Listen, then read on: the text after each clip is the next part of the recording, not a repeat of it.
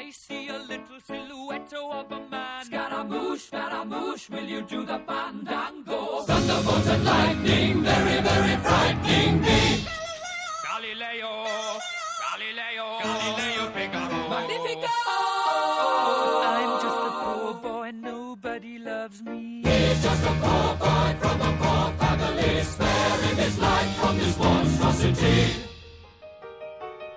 Easy come, easy go, let me go? Bismillah, no, we will not let you go. Let him go! Bismillah, we will not let you go. Let him go! Bismillah, we will not let you go. Let me go! We'll not let you go. Let me go! We'll not let you go. Let me go! Oh, mamma mia, mamma mia. Mamma mia, let me go. Beelzebub has a devil put aside for me.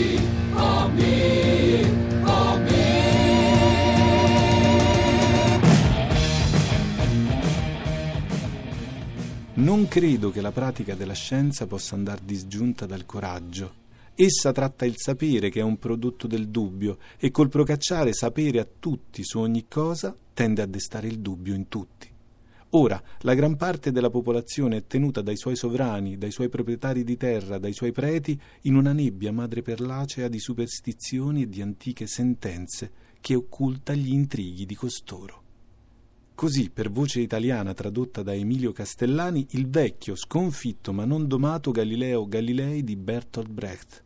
Davanti a lui Andrea Sarti, il suo pupillo, l'allievo pieno di domande che è destinato a proseguirlo nel dubbio e nella scienza fisico, matematico, astronomo e filosofo, figlio di Giulia Venturi degli Ammannati e di quel Vincenzo Galilei, compositore, liutista, teorico musicale e appassionato studioso di acustica, Galileo Galilei è stato il fondatore della fisica moderna, in un trittico canonico che dalla rivoluzione copernicana in poi prevede dopo di lui Isaac Newton e Albert Einstein e che di solito, ma questo ha a che fare con la vulgata più che con la realtà storica, tiene in panchina Planck, forse per maggiore impenetrabilità della dottrina, con un telescopio, una mela e un proverbio falsato, tutto è relativo, molto più evocativi magari di un forno a pacchetti.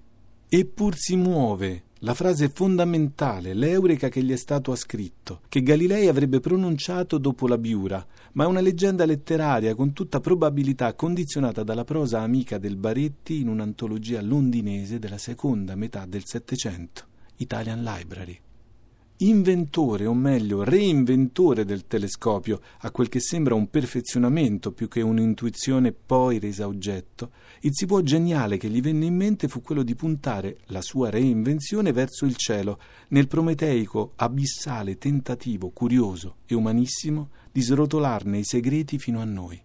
E se però telescopio attinge al greco per comporsi nella sua luce piena, a significare visibile da lontano, telescopos, sul modello di Oroscopion, se il battesimo nominale è in eterno legato al genio pisano, se lo stesso Salvini, scrivendo a proposito del termine, dirà questo è uno dei singolari pregi della lingua greca, di somministrare le voci a qualunque invenzione o nuova cosa che sarà mai per trovarsi nella lunghezza dei secoli a venire, sarà invece proprio Galilei, centro e cuore della scienza e della ricerca nel Seicento, a prendere una posizione netta in favore dell'italiano come lingua scientifica. E se ancora nel 1610 scrive il Sidereus Nuncius, dopo il trasferimento a Firenze comincia a scrivere di preferenza in italiano.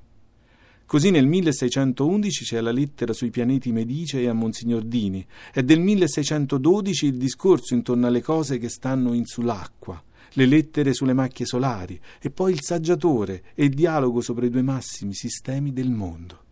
E se il nome di Galilei per tutti i fisici che l'hanno proseguito continua a essere un faro, meglio, un cannocchiale post-aristotelico usato per indicare il futuro, la prosa di Galilei è stata l'oggetto di studio appassionato di molti linguisti, da Bruno Migliorini a Luca Serianni a Maria Luisa Altieri Biagi. Uno studio costante del come gli scrupoli di chiarezza dello scienziato si siano sposati chimicamente più che alchemicamente con il lessico e la morfosintassi dello scrittore. Da qui la rivoluzione lessicale galileiana, che riguarda per esempio il rifiuto della terminologia scientifica di base greco-latina, abbandonata perché sentita troppo vicina a una lingua di scuola, asfittica, ripiegata sui suoi errori peripatetici quasi il ricorso ai classici fosse segno e stile di una visione del mondo chiusa nelle sue antiche, errate declinazioni. Galileo preferisce il ricorso, anche nel lessico usato per designare nuovi oggetti o nuove nozioni, all'uso di termini popolari. Momento, candore, anche risemantizzandoli, contribuendo in sostanza alla riscrittura del significato.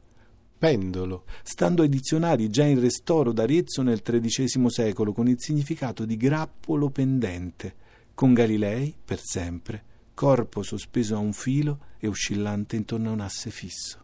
E se nel lessico la rivoluzione riguarda la precisione nomenclatoria, utilissima per garantire un'esposizione netta, facilmente comprensibile e in linea però anche con l'esattezza matematica dei calcoli esposti, nella sintassi il giro di frase rivoluzionario di Galileo Galilei riguarda gli inserti colloquiali, come il dico per riannodare due componenti della frase, la preminenza del nome sul verbo, la tendenza, un'impronta galileiana appunto e d'uso comune anche ai giorni nostri, di far reggere da un nome una frase subordinata, il tipo il pensiero che tu parta, per intenderci.